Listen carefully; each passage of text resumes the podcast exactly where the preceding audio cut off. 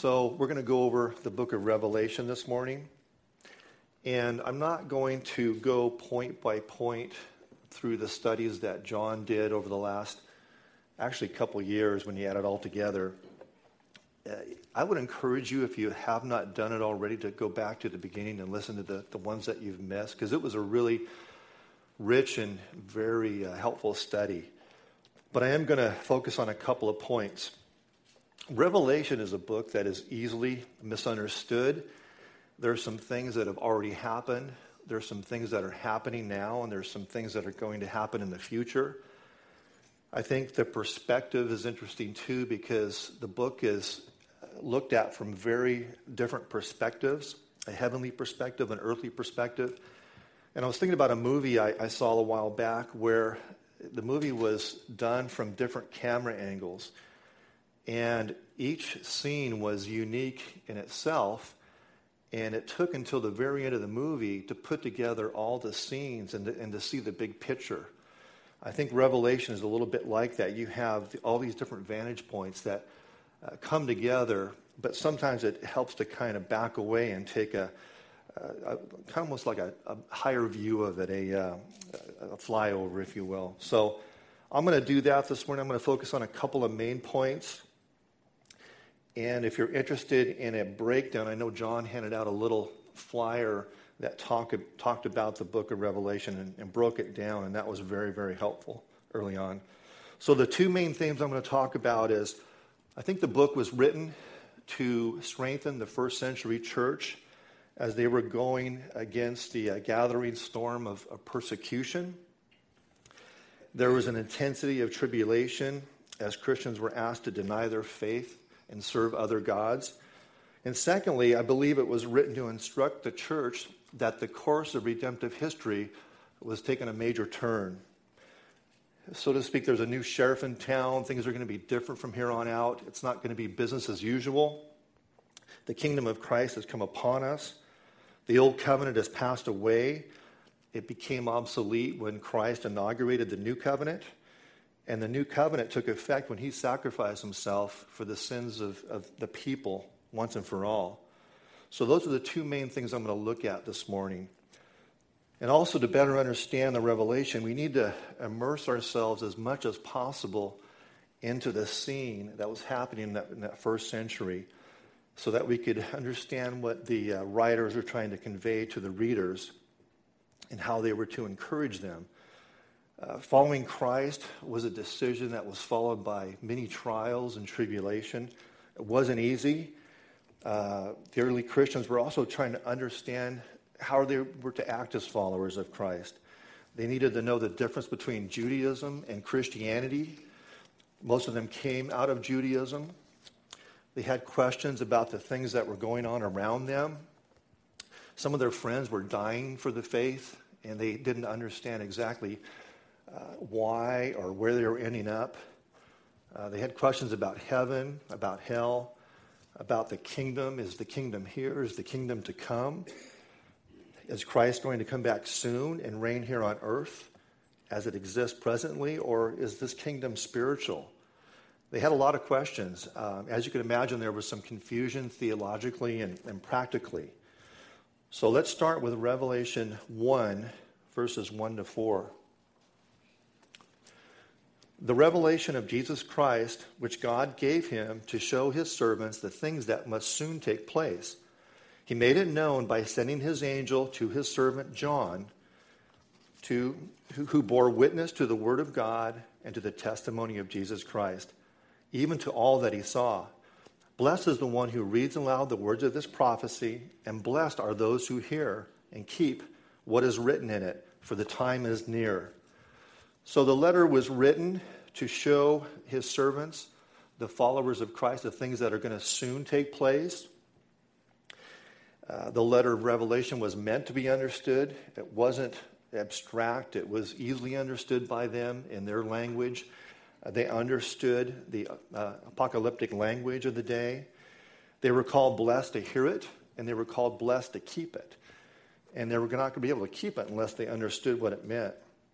So it was very clear to them what was, what was going on and what, what the truth that was spoken of in the letter. And this prophecy also was meant to be opened, unlike the book of Daniel, where the vision was sealed, for it referred to, to many days from now. Revelation 22. And he said to me, Do not seal up the words of the prophecy of this book, for the time is near. Let the evildoer still do evil, and the filthy still be filthy, and the righteous still do right, and the holy still be holy. So the book was meant to be opened up, it was meant to be understood, and it was meant to be read. The Apostle John wrote the Revelation while he was in exile on the island of Patmos, just off the coast of what is present day Turkey, not far from Ephesus in Asia, Asia Minor. Uh, Revelation 1 9 says, I, John, your brother and partner in the tribulation and the kingdom, and the patient endurance that are in Jesus was on the, on the island called Patmos on account of the word of God and the testimony of Jesus. I was in the Spirit on the Lord's day, and I heard behind, behind me a loud voice like a trumpet saying, Write what you see in a book and send it to the seven churches to Ephesus, to Smyrna, to Pergamum, to Thyatira, to Sardis, to Philadelphia, and to Laodicea. So let's take a look at the persecution first that the Christians were under. They were under very intense persecution. John himself introduces himself as a partner in the tribulation. We know that the tribulation was, was ongoing at the time. And we know that Christians were first persecuted under the leadership of Nero Caesar, who reigned from about AD 54 to 68. Uh, the Christians most likely enjoyed some safety before that as they were uh, under the protection of Judaism. A lot of people didn't understand Christianity, where it came from. They believed it to be a, a sect of Judaism. The, uh, the Jews gained some special privileges when they were conquered by the Romans in 143 BC they voluntarily allied themselves with Rome, and in, and in doing so, Rome gave them some special privileges. To uh, uh, their religion was officially recognized, and they were not required to participate in the emperor, emperor worship when it was instituted a little bit later, after uh, the death of Julius Caesar. So that was the protection that the Jews uh, enjoyed, and the Christians kind of fell under that protection until in AD 49, the Jews were evicted from, from Rome by Claudius, as we read in Acts 18:2. And so that protection left them, and, and persecution uh, gained, gained in strength. So, in the city of Pergamum, which was considered the capital of the Roman province of Asia, they had built three temples to the Roman emperors, uh, along with many, many other temples. Pergamum was considered the earthly throne of Satan. In addressing the church at Pergamum, Paul writes in Revelation 2 I know where you dwell, where Satan's throne is, yet you hold fast my name, and you did not deny my faith, even in the days of Antipas, my faithful witness, who was killed among you, where Satan dwells. So Antipas, who lived in Pergamum, was one of the, the first martyrs that we know of. Obviously, we know of Stephen, but he was uh, martyred for the, his, the faith. He was, he was killed. And they were seeing this happen on a regular basis. In fact, when I was writing this, I was thinking about those that are suffering today around the world. We're kind of secluded from that over here, and we sometimes forget that Christians are being persecuted even in this day. I read that up to 500 Christians a, a day are being, are being killed uh, for their faith. So we need to uh, pray for them, pray for our brothers and sisters around the world. And um, we don't know how long uh, we're going to be excluded from that. Uh, there might come a day when we might, we might have to endure that as well. So uh, later in chapter 2 of Revelation, there were some uh, Christians who needed to be reprimanded also of, of sins that were among them. There was a lot of pressure that they were under not to pay homage to the gods uh, of the world, including the emperors themselves. It was believed by the Romans that the gods were the ones to be credited with their social and economic uh, blessings. Refu- refusal to show gratefulness to the emperor gods was considered bad citizenship. And it wasn't as, as if you could hide in that day and age. You were either in or you were out. Uh, they knew if you were a Christian or if you were not. You could not remain neutral like we can in this day and age. Uh, it was impossible to be indifferent or to remain anonymous. And the Romans had a way of convincing the upper class to buy into their system, partly out of greed and partly out of self preservation. It was an affluent society, and to take part brought up very comfortable living.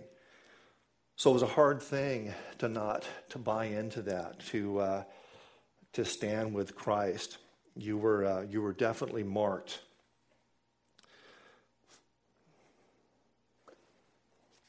So to put things in a better perspective as we focus on the first century, I want to take a look at some of the things they were facing Paul wrote many times concerning the last days and what believers were to experience.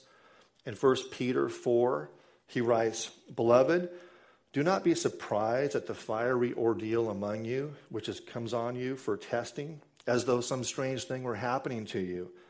But to the degree that you share the sufferings of Christ, keep on rejoicing, so that also at the revelation of his glory you may result you may rejoice with exultation. If you are reviled for the name of Christ, you are blessed, because the Spirit of glory and of God rests on you.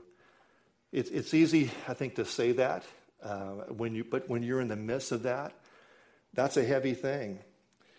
But I was looking, as we look back on when the church grew the strongest, when was that? Under times of persecution, right? That's when the church seems to grow, grow strongest and, and deepest.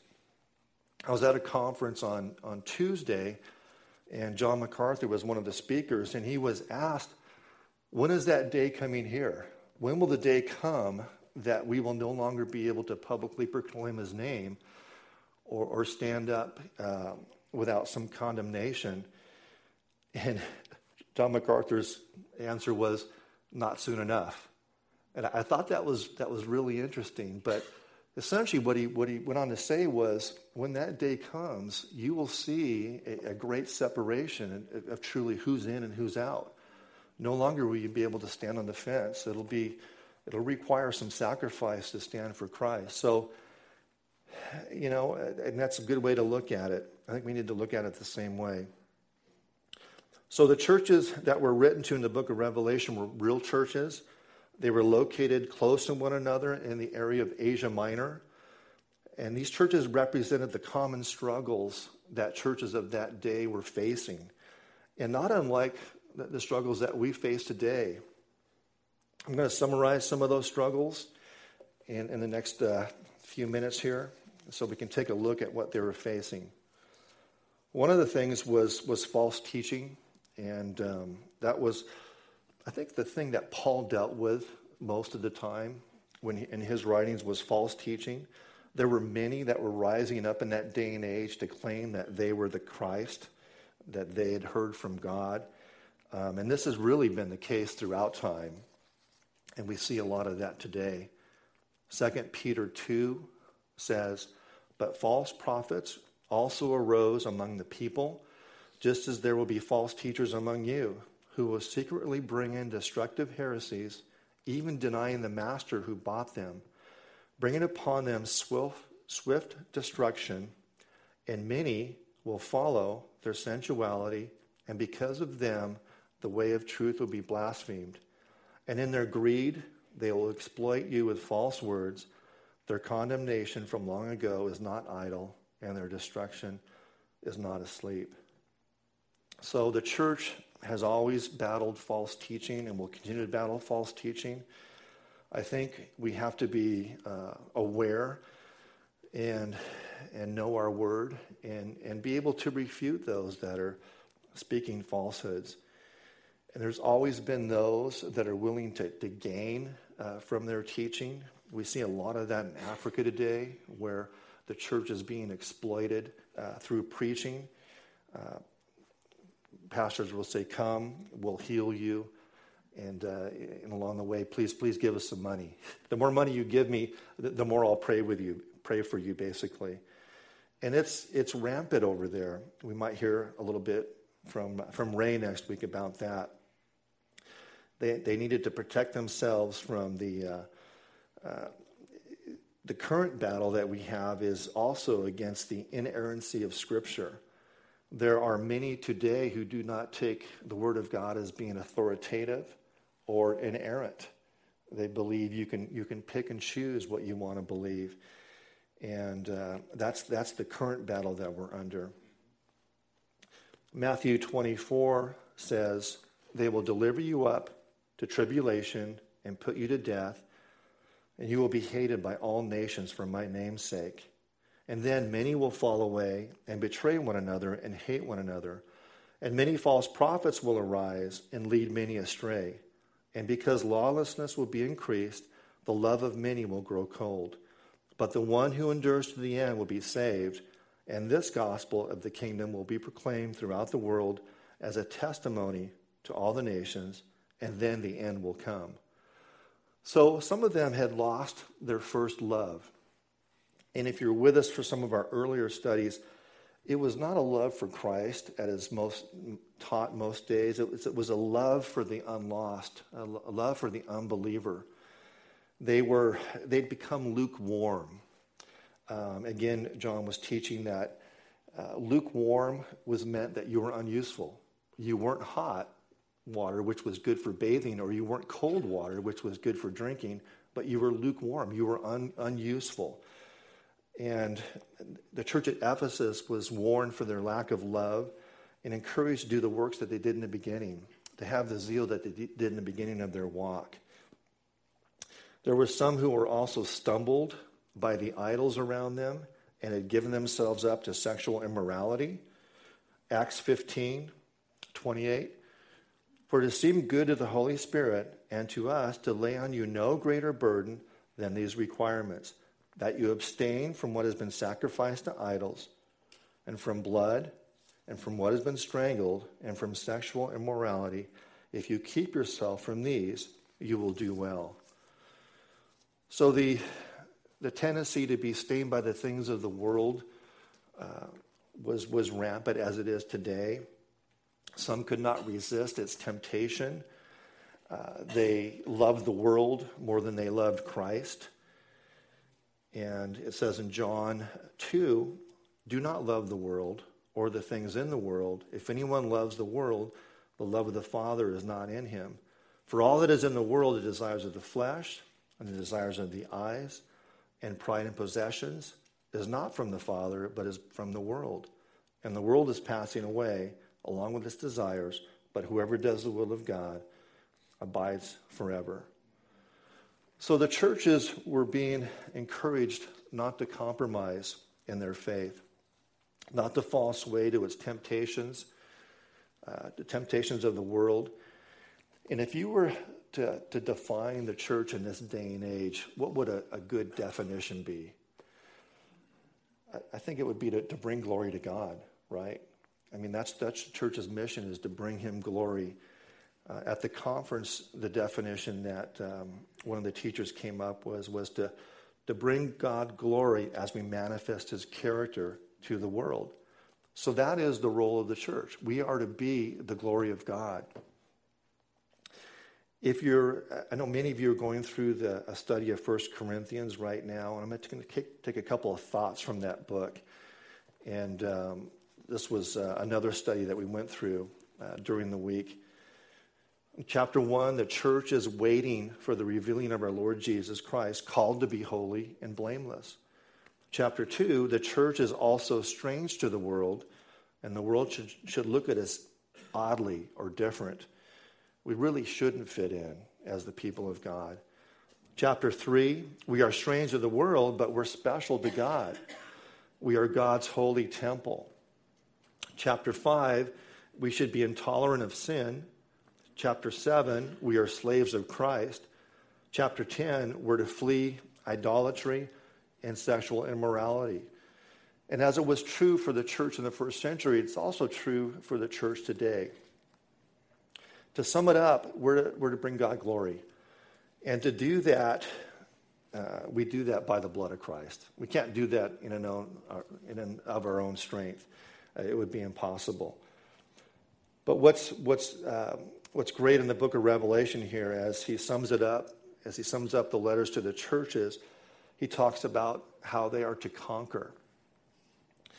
They're, they are told that he who conquers will be granted to eat of the tree of life, which is in the paradise, paradise of God. These are great sins, uh, great promises for us. The one who conquers will not be hurt by the second death. The one who conquers will be given a new name by which we will forever be identified with Christ. The one who conquers and who keeps my works till the end will reign with Christ over the nations. The one who conquers will be clothed in white garments, and his name will not be blotted out from the book of life. The one who conquers, I will make him a pillar in the temple of my God. The one who conquers, I will grant him to sit with me on my throne. So, great promises that we have as we conquer. So, the first point is we will conquer because Christ has conquered. We will endure because Christ has endured. We will reign because Christ reigns. He reigns now and he reigns forever. Revelation 4 8 Holy, holy, holy is the Lord God Almighty, who was and is and is to come. Worthy are you, O Lord and God, to receive glory and honor and power. For you created all things, and by your will they existed and were created. Second point of Revelation redemptive history took a huge turn when Christ came, suffered, buried, rose. And, um, and, and, I think in, in that time, as we read through the New Testament, we see that even the apostles themselves were a little confused by, by the Lord's teaching. They didn't understand the big picture. The old covenant was passing away, it was made obsolete. Uh, a, a better covenant, a new covenant was taking its place. The Jews themselves had become expert in getting around the law. They knew the law, they, uh, they knew how to um, adhere to the law. But when Jesus came, he often would say, You've heard it said, but I tell you. You think it means this, but I want to tell you what God means by what it says. We can't get around the law nowadays because it's written on our hearts. You know, it's written on our conscience. The Holy Spirit convicts us. We know what's right and what's wrong. I think it would be much easier if we just had to follow a few rules and if those rules were written down. But uh, we can't get around it as believers. Hebrews 8 sums it up real well. Starting in verse 7. For if that first covenant had been faultless, there would have been no occasion to look at a second. For he finds fault with them when he says, Behold, the days are coming, declares the Lord, when I will establish a new covenant with the house of Israel and with the house of Judah not like the covenant that I made with their fathers on the day when I took them by the hand to bring them out of the land of Egypt, for they did not continue in my covenant, and so I showed no concern for them, declares the Lord. For this is the covenant that I will make with the house of Israel after those days, declares the Lord. I will put my laws into their minds and write them on their hearts, and I will be their God, and they shall be my people. And they shall not teach each one and they shall not teach each one his neighbor and each one his brother, saying, Know the Lord, for they shall all know me, from the least of them to the greatest. For I will be merciful toward their iniquities, and I will remember their sins no more. In speaking of a new covenant, he makes the first obsolete, and what is becoming obsolete and growing old is already vanishing away. This was a big thing for them. All that they knew at the time was the law, was the covenant that God had made with them.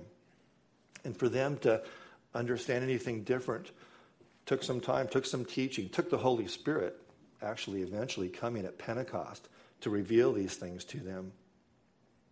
No longer will be, sacrifices have to be made by priests on a regular basis for the sins of men. No longer will priests enter into the Holy of Holies and make atonement according to the Old Covenant. No longer will the blood of bulls and goats be sufficient to cover the sins of men. No longer will God be satisfied with the sacrifices and offerings that were required under the Old Covenant. And this was a big step. This took some explaining. Again, in Hebrews, Hebrews is a great book if you're ever, you're studying the uh, Old and New Covenant. Hebrews 10. For since the law has but a shadow of the good things to come, instead of the true form of these realities, it can never be the same sacrifices that are continually offered every year. Make perfect those who draw near. Otherwise, would they not have ceased to be offered?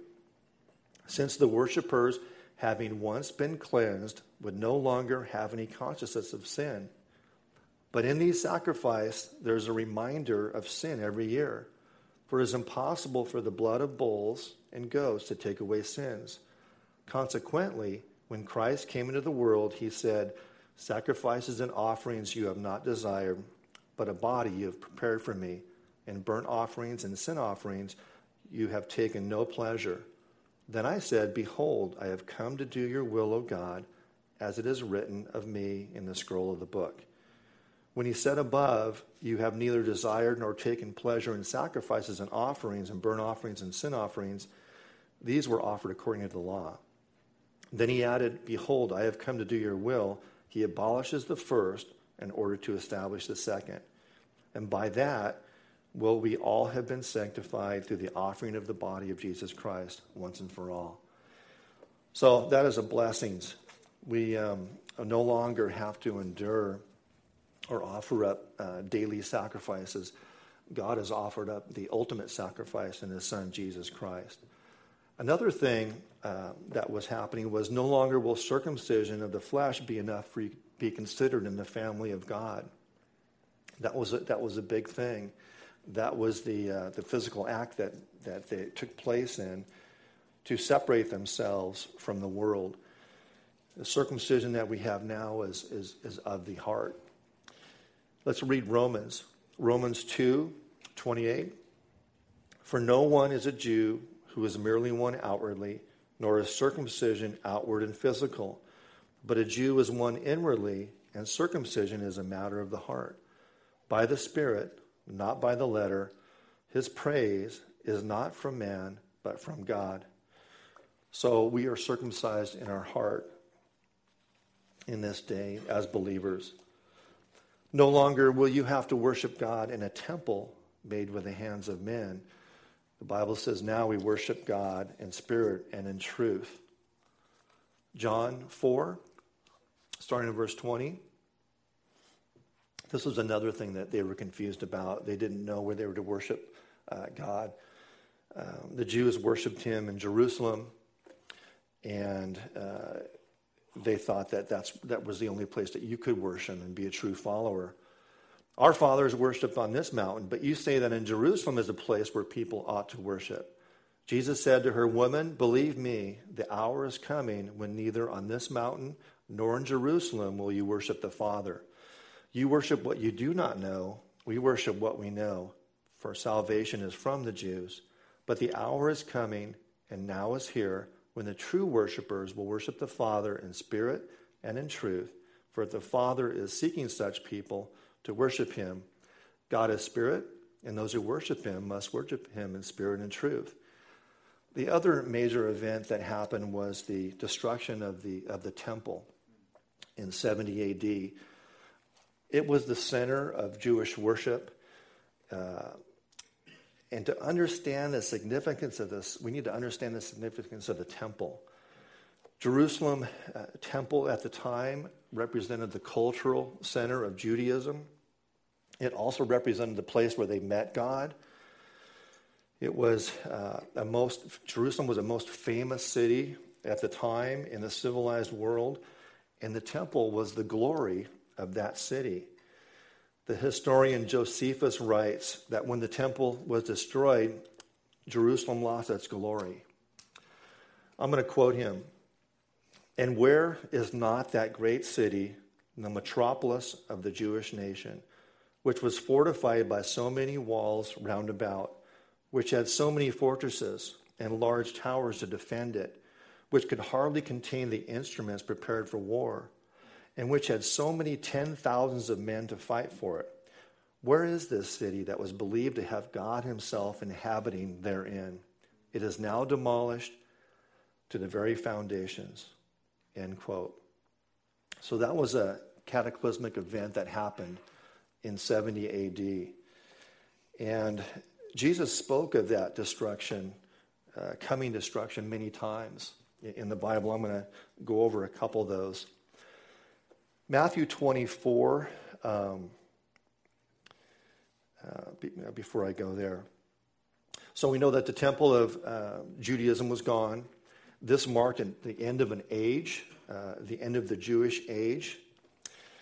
Jesus enters the temple for the, for the last time in uh, Matthew 21 12, where he turns over the tables. I think many of us are familiar with that story.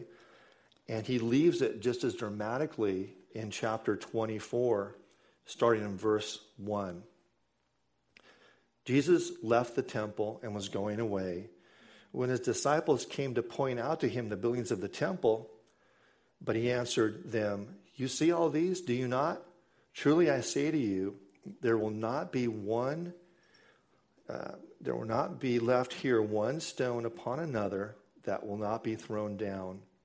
As he sat on the Mount of Olives, the disciples came to him privately, saying, Tell us, when will these things be, and what will be the sign of your coming and the close of the age? Jesus answered them, See that no one leads you astray, for many will come in my name, saying, I am the Christ, and they will lead many astray. And you will hear of wars and rumors of wars. See that you are not alarmed, for this must take place, but the end is not yet.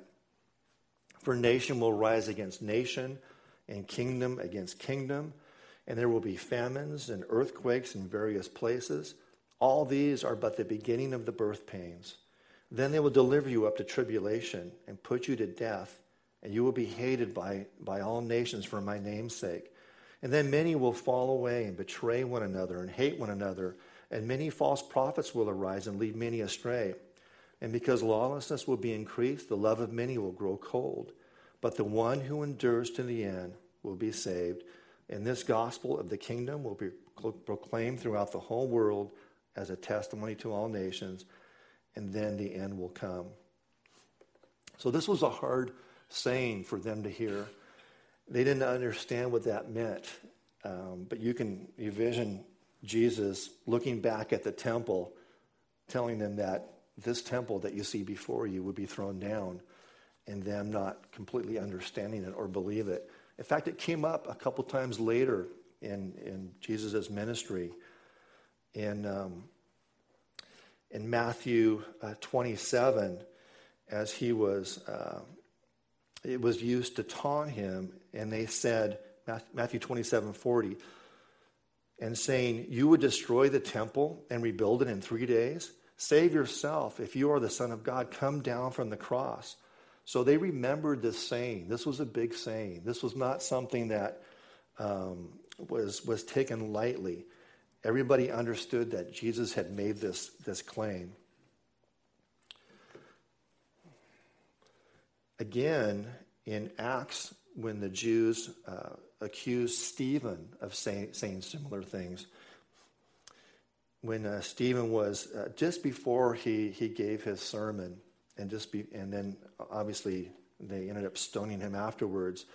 In Acts six thirteen, it says, and they set up false witnesses and said, This man never ceases to speak words against this holy place and the law.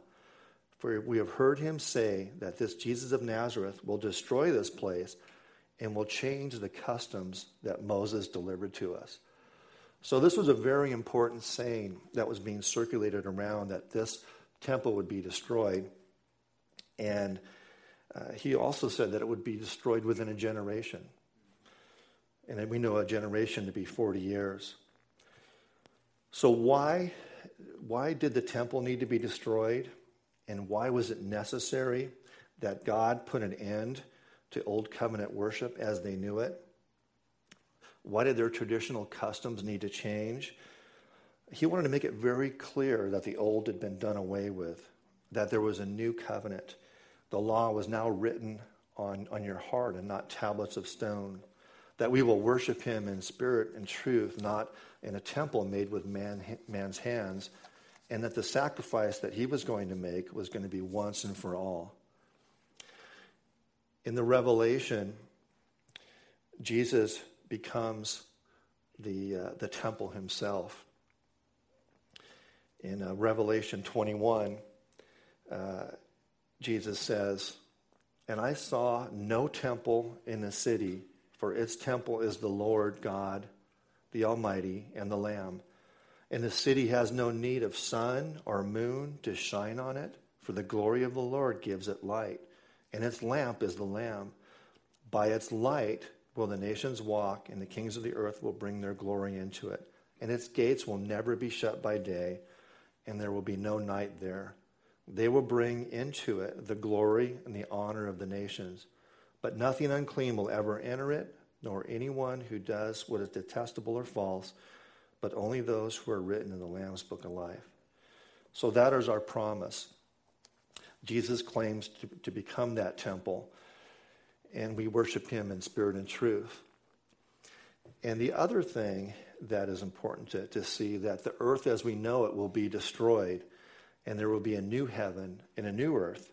Revelation 21 Then I saw a new heaven and a new earth, for the first heaven and the first earth passed away, and the sea was no more. And I saw the holy city, the new Jerusalem, coming down out of the heaven from God, prepared as a bride adorned for her husband. And I heard a loud voice from the throne saying, Behold, the dwelling place of God is with man. He will dwell with them, and they will be his people, and God himself will be with them as their God. He will wipe away every tear from their eye, and death shall be no more. Neither shall there be mourning, nor crying, nor pain any more, for the former things have passed away. That is the day that we, we all look forward to. So, he finishes the book in, in Revelation 22 just as he started it by saying, Revelation 22 6, and he said to me, These words are trustworthy and true. And the Lord God, the God of the spirits of the prophets, has sent his angel to show his servants what must soon take place. And behold, I am coming soon. Blessed is the one who keeps the words of the prophecy of this book. So, a day is coming. A day has come. It's the already and the not yet. Uh, that they were under tribulation. There, there, there has been tribulation. There will be tribulation. And we shouldn't be um, unaware when it comes upon us. He calls us to persevere. And we can persevere because we've been given this example. We do this by His grace looking forward to the day there, where there be no more sin, no more trials, no more pain, no more crying. Um, when we get to see him face and face, and our praise will fill the temple, and that temple is Christ himself. For we will have entered glory. Amen.